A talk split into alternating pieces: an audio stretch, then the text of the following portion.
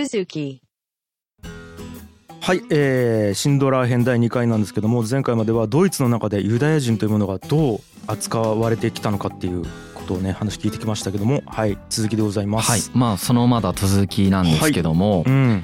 こう徐々に国外に出ていった人たちもいたっていう話をしたじゃないですか。うん。で当初ですねそのユダヤ人の方の多くはこんな状況がい長く続くって実は思わなかったんだよねう。んだからマジョリティは残ってるわけじゃん。うん4分の1しか出てないからね。そうだねはい4分の1ってすげえけど4分の3残ってるわけじゃないですか。うんその人たちの多くは最初いやこんなの一時的なものに過ぎないだろうっていうふうにまあ楽観的に実は思ってたんだよね。うんなんだけれども実際にはもう本当最悪な事態まで突入するわけじゃないですか。うんその最悪な事態に突入するまでに大きくまあ3つの転換点があるっていうふうに言われてるのではいそれをちょっと紹介しますね。うんで1つ目が1935年の9月に公布されたニュルンベルク人種法ってやつね。うんでこれヒトラーがイニシアチブ取って大急ぎで制定されたらしいんだけれどもドイツ国公民となれるっていうのはうん。ドイツ人の血を引く人だけに限定されるっていう法律で未婚のユダヤ人と非ユダヤ人の間の婚姻や性交渉が処罰対象になるんですね。へこれもだから近代的反ユダヤ主義だよね。人種法であるところが近代的なんだよね。えうん。反ユダヤ主義は昔からあったんだけどで性交渉を処罰対象とすると。うん。婚姻してもダメだと、家族をドイツ人と作るなと。うんうん、ここら辺からまあ冒頭言ったようなそのユダヤ人問題みたいなものがうん。ナチスの都合の中で人種と血の問題に転化していくわけですよね。うん。はい。でここがさらにその血であるっていうところに対して発動することによって、うん。まあ、本来フランス革命以後の感覚では人間には人権っていうのがあるんだけれども、うん。最終的にこれがやっぱり人権なくなっていくっていうまあ初手になっちゃうわけですね。うん。ユダヤ人の人権を侵害してるっていう概念がなくなるんですよね。人権がないからその人種には人権がないからみたいになっていく法わけです、ね、的に保護されないはい対象だから何してもいいっていうで第2段階目に起こるのが水晶の夜事件。クリスタルナハト。うん。ドイツ語で言うとねうん。っていうやつが起こります。これは1938年の11月9日から10日の未明にかけて勃発したまあユダヤ人を襲撃するみたいな事件なんですけれどうんもその直前のですね2日前の1938年の11月7日にパリでドイツ人の外交官のエルンスト・エデュアルト・フォムラートさんっていう人がいるんですけど、うんこの方がポーランド系のユダヤ人の青年にこう銃撃されちゃうんですよね。で2日後に亡くなっちゃうんですよ。でこれを受けてヒトラーとそのゲッベルスがこうミュンヘンに集まっているナチ党員に対してまあ復讐しろみたいなことを言うわけだよね。うんうん、もう少し正確に言うと全員が自分の思うまま行動できるようなユダヤ人に対する最大規模の作戦が開始されねばならないみたいな、まあ、ちょっと抽象的なこと言うんだけど、ユダヤ人財産のそれ相応の破壊をもって終わることになるだろうみたいなこと言うんだよね、おー。まあ、だから好き勝手復讐しろって命令してる状態なんですよこれ。めち、ゃくちゃ激しいな。うん。ままあ、この指図を与えられてドイツ各地で突撃隊員の SA っていうのがいるんですけど、とかあとナチの普通の党員の人たちが集まってはい。その夜のうちうん。にユダヤ人の商店を略奪したりとか家屋を破壊したりとかユダヤ教の教会であるシナゴーグですよね。うん。の放火をまあ行うと。いうことで結果的に90人を超えるユダヤ人の方がまあこれで殺害されてしまって3万人の身柄が拘束されると。ユダヤ人のね。あでこのクリスタルナハト水晶の夜ってなんでそう呼ぶかっていうとうん。この時もうめちゃくちゃガラス割られたらしくて。ーほうほうほう。建物ね。割られたガラスがキラキラしてたんだってその夜。それでクリスタルナハト水晶の夜って呼ぶんですけどユダヤ人の店とか商店ね。そうそう。商店のガラスね。そううん。その金額だけで90億円ぐらいなんだって。え損失がね。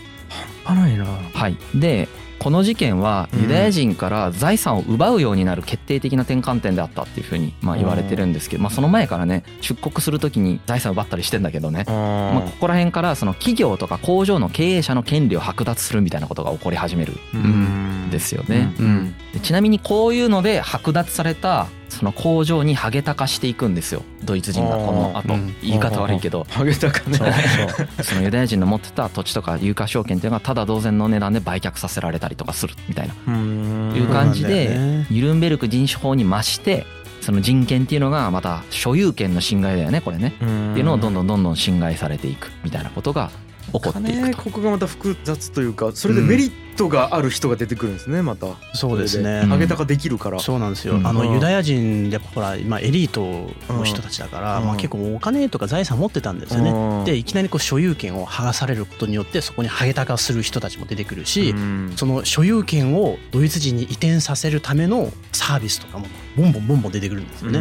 不動産の鑑定士だったはいはいりとか、はい。うん弁護士もそこで所有権移転に関わってそのそういった商売をしだすし、うんうんなるほどね。そういったなんかもう新しいマーケットが形成されるんですよ。ね。はい、で3段階目がその収容所への移送が開始されるっていう。うん。これは1941年ぐらいですね。クリスタルナハトからまた3年後ぐらいうん。に移送が始まっていきます。うん。これはもう、まあ、いわゆるここからホロコーストですよね。なるほど。はい。うん。このまあ3段階に分かれるわけだよね。だからうん。1段階目でのニュルンベルク人種法でまずまあ一般的な国民としての権利みたいなのが侵害され始めると2段階目のこのクリスタルナハト以降でその財産っていうのももう完全に奪われる状態になってしまうと。うんで3段階目のその収容所への移送みたいなのが始まることによって今度は命をもう持つことも許されないっていう状態になっていくっていう。まあ、こういうまあ3段階に分かれてるんですね。で、まあ、これなんでこの話をしてるかっていうと、まあ、状況はまずその理解してもらうためなんですけど、うんこの後その救う人と迫害する人のエピソードどっちも紹介するんですね。はいでその時にこの転換点みたいなのを知ってないとうん。何が起こってるかよく分かんないからうん。うん。あなのでこれを紹介してます。はい。うんはい、これらが行われている時のユダヤ人側から見た時の状況なんだけど、うん。まあ冒頭も言いましたけど比較的最初は楽観的に捉えているんですよね。うん。でそれやっぱ根拠があってワイマール共和国の時もそうだし第一次世界大戦の時もそうなんだけどユダヤ人の人たちって自分のことドイツ人だと思ってんだよね。うん。国民国家形成された直後って。はいはいはい。で第一次世界大戦も普通に命かけて戦ってドイツ人として。うん。命を落としたりしてるわけ。なるほどで自分たちは真面目に生活しドイツの発展にも尽くしてきたっていう自負もあるわけ。うんうん。だからそうした自分たちにそんな危害を与えてくる人たちがそんなたくさん出てくるわけがないってやっぱ多くの人たちが考えてた、うん。ん。なるほうん、どうん。もちろんその状況を悲観的に、まあ、今思えば悲観的じゃなくて妥当だったわけだけど、うん。もっとダメになっていくんだって思った人たちは出国していったし、えーまあ、この状況でさえ耐えられないと思った人たちは出国をしていってたんだけど、うん。残った人たちの多くは今みたいな感覚を持っていたっていうふうに書いてある本がたくさんありました。もうこれ以上悪くはならないだろうと、うん。あー。今は悪いけどこれより良くなるであろうっっていうふうにまあ思ってたってことだよね。ああなるほどね。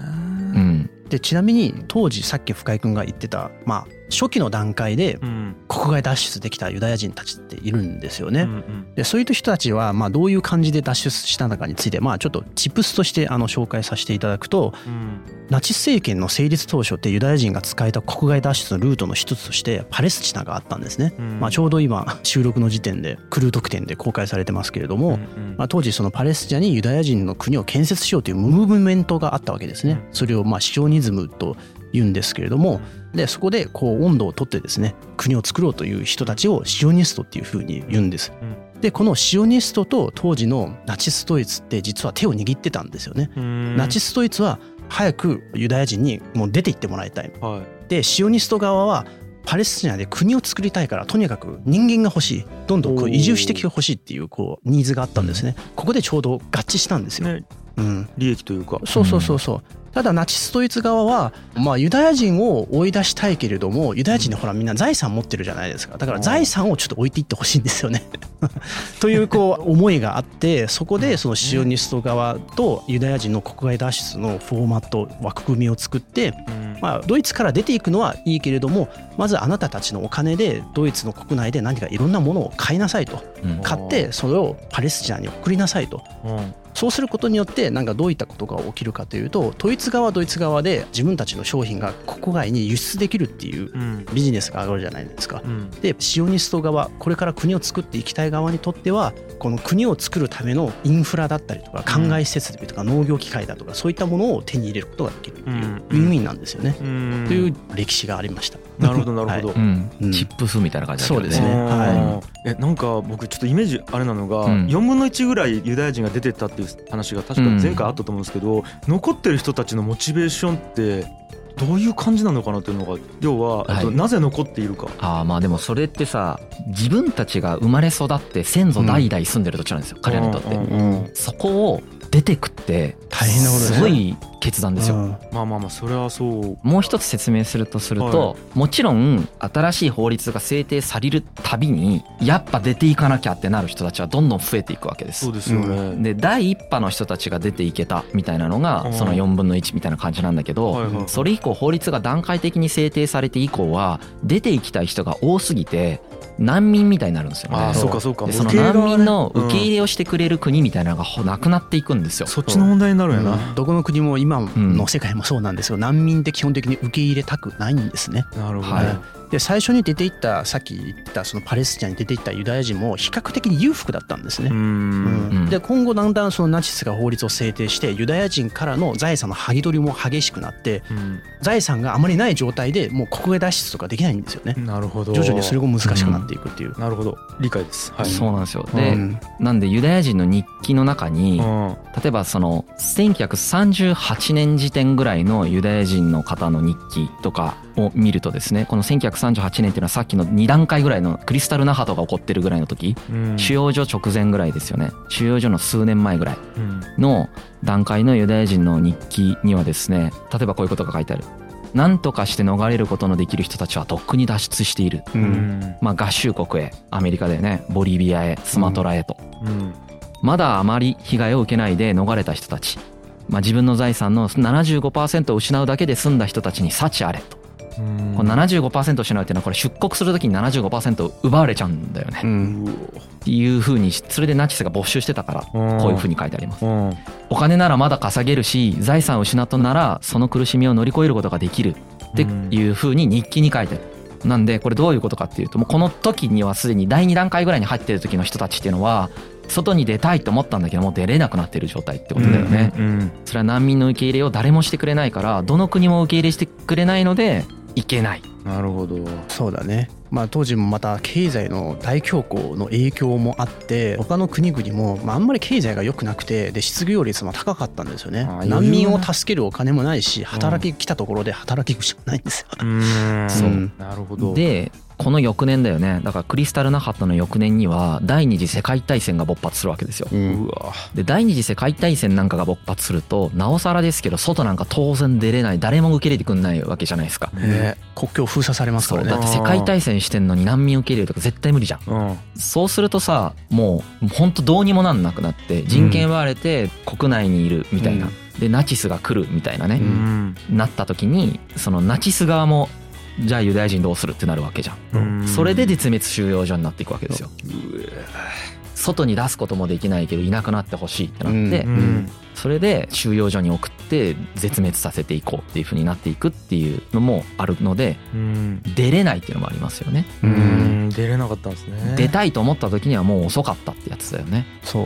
はうんアインシュタインとかさハンナ・アーレントとかなるべく早めに出てる人たちもいるんですよ。うん。彼らはだからその早めに出た組の人たちだよね、うん。もうなんで絶滅収容所決定してる頃ですね。ナチスはユダヤ人の国外移住はもう禁止し始めてんだよね、うんうんやっぱりその大量移送みたいなのを国外にしようっていう戦略で最初いたんだけど、はい。うん外国に大量に送っちゃおうと、はい。うんヨーロッパからもう駆逐しちゃおうっていう、言い方悪いけどね。でも彼らは本当にそう考えてたと。はいはい。けれども戦争が始まるとさ制海権みたいなのがイギリスに取られるわけ。イギリスって海軍強いし。はいはいうんドイツって海軍弱いから、うんそうするとさもう移送できないんだよね。う、ん。それでその国内とかにも大量のユダヤ人が残されたまんまだしうん。新しく占領した他のヨーロッパナチスが、うん。にも大量のユダヤ人がいるってなって、どうするか。こそう。のこのユダヤ人問題をどうするかそう。それをどう解決するかかっていうのを万税会議という会議で、うん。まあ会議した時に決定されたのがそのさっきも繰り返しになるけど絶滅収容所なんですよね。うん。うん。うん。っていう流れですね。はい、要はそのユダヤ人っていうものを排除するって決めたのもドイツやしでそれで困ったのもドイツなんですね。まあそうですね。でその中でう、ん。でも助ける人が出てくるわけだよね。なるほど。ドイツにも助ける人はいたしうん。あの第二次世界大戦ってドイツがポーランドに侵攻することによって起こるんですけどドイツとソ連が。ううん。んいきなりポーランドに攻めてきてポーランドをドイツとソ連が2つの国でこう分け合うみたいなことを勝手にして始まるんですけどね、うんそれを見たイギリスとかフランスが宣戦布告することによって始まるんだけどうん。ナチスに占領されたポーランドにもたくさんユダヤ人っていたんですよ。うん。ドイツでもポーランドでも大量に迫害されるユダヤ人っていうのを助けた人たちっていうのが出てくんだよね。そうなんですよね。少なからず出てくるわけ。うん。これが今回のシリーズでフォーカスする人たちなんですよね。う。ん。例えばナチスドイツでは1万2,000人に上るユダヤ人が地下に先行してた、まあ、隠れてたっていう推測がもうあるぐらいなんですよね。ねでもちろん彼らだけの力で隠れるということはできないんですよね。必ず支援者がいるんですよね。うん。その支援者も数も加えるともうそれなりの人数に上ったんじゃないかなっていうふうなあの研究もありまあマイノリティだけどね。そうマイノリティ。全然マイノリティだけどまあでもそう。ゼロ人じゃなかったってことだよね。そうそうそう。うんやっぱ。でユダヤ人を助けた人たちのどういう助け方をしたのかどういう人たちなのかっていう、まあ、基礎情報をちょっと出しておきますね。うん。でまずその彼らをユダヤ人を助けた人たちっていうのはあらゆる階層の人から成り立っててでまあ一定の例えば信仰だったりとか政治的な心情を持って特徴づけることはできないんですね。いろんな人たちがいたんです。うん。大多数は普通のドイツ人だった。へじゃあ庶民階級もいれば、まあ、上層階級もいるし、まあ、労働者教授農民修道院の人あとは外交官警察官とかあとサーカスの団長とかあと娼婦の人もいましたね。えうんはい、でさらにその救済者の中でも仕事として取り組みとしてナチスに対する抵抗運動をしてた人たちもいるんですよね。うんまあ、この人たちは明確に反ナチっていうミッションを背負ってる人たちなので、まあ、彼らが助けたっていう事例も結構あります。なるほどはいまあ、あとは宗教者ですね。さっきもちょっと言ったんですけれどもキリスト教の人だったりとか、うん。イスラム教の人もまあうん。少ないですけれどもユダヤ人の救済に関わっています。うん。で助け方ですよね。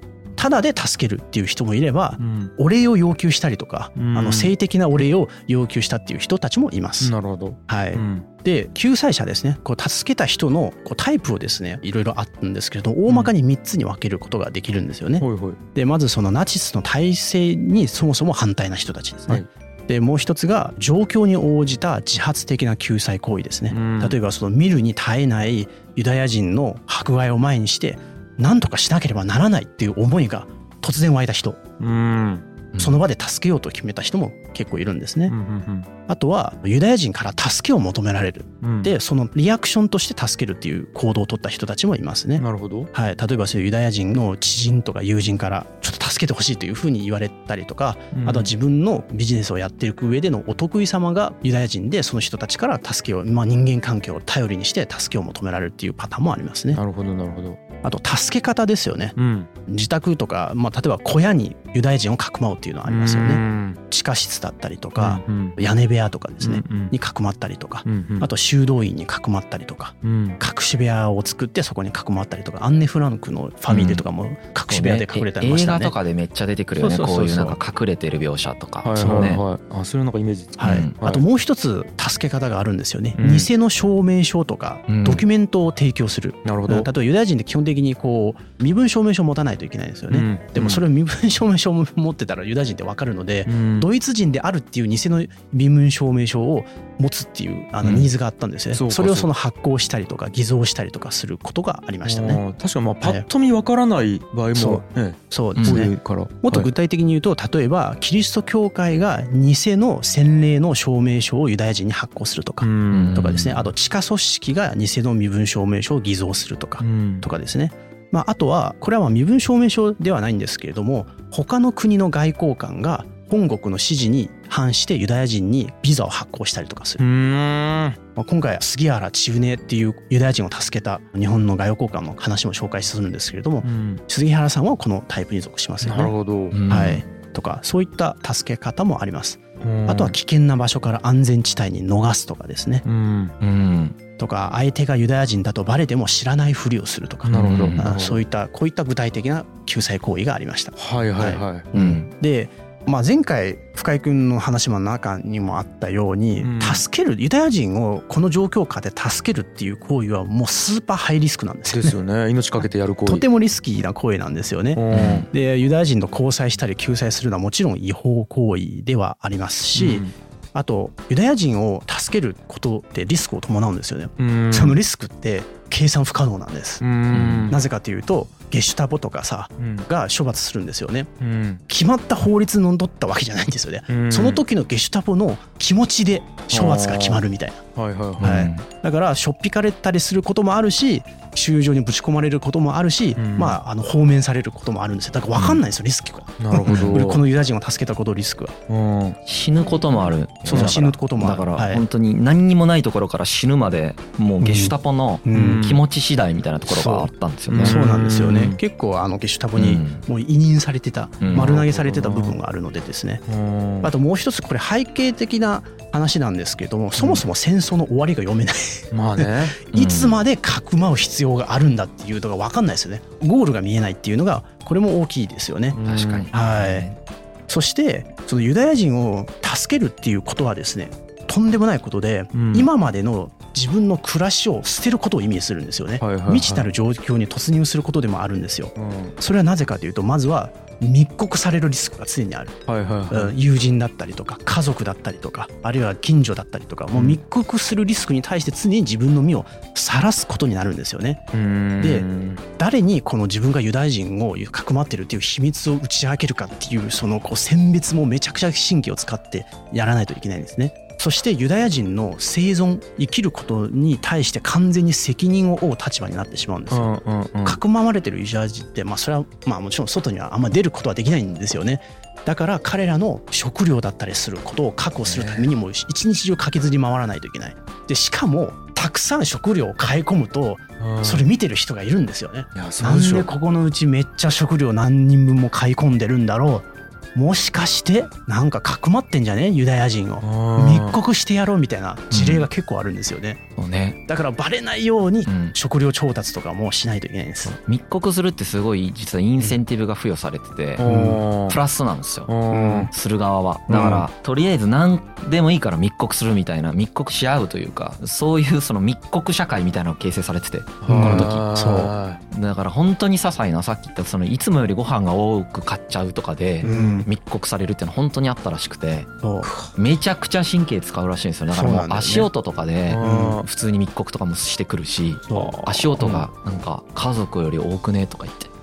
だから本当に怖いですよね。すごい状況の中でうん。さっきヤンヤンがみたいみたいにこれがいつ終わるか分かんないし誰が勝つか分かんない。もしナチスが世界大戦に勝ったらうん。じゃあいつまでこれ続けないといけないんだろうってなるわけじゃないですか。そうね。いやそれ怖いなその中でうん。助けるっていうね。助け続けるみたいな。相当ですよ、ちょっと気抜いたらこの人うん。死んじゃうみたいな。うん、うん。だから多くのユダヤ人を助けた人たちっていうのは、まあ、戦後ね。うん。戦後いろんな人が証言してるんですけれども、うん。無限に続く幻滅と不安の日々に恐ろしいほど疲労していたんだっていう。